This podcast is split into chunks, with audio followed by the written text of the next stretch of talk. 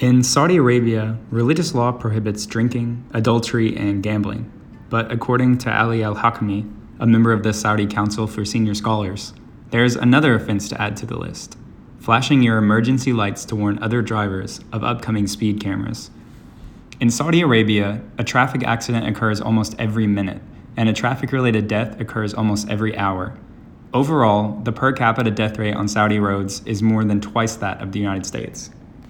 According to World Health Organization data published in 2020, traffic accident deaths in Saudi Arabia were almost 10% of total deaths in the country.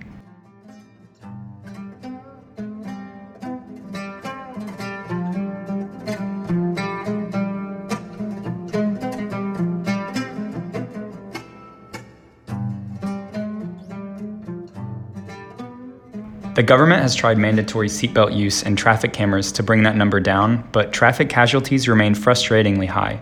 So the government has called in the big guns, the clerics. The Grand Mufti of Saudi Arabia issued a fatwa that banned covering license plates with duct tape so the speed cameras can't read it. He also declared that vandalizing traffic cameras is sinful.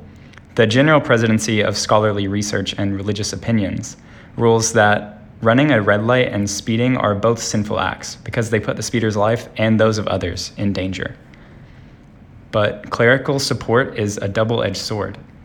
Another member of the Council of Senior Scholars argued not only that warning other drivers of traffic cameras garners rewards from God, but also that hiding traffic cameras behind trees is a sin.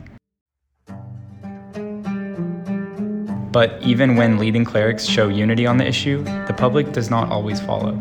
One contributing factor is a widespread belief among Saudis that abiding by traffic laws represents a lack of faith, that what happens on the road is up to God.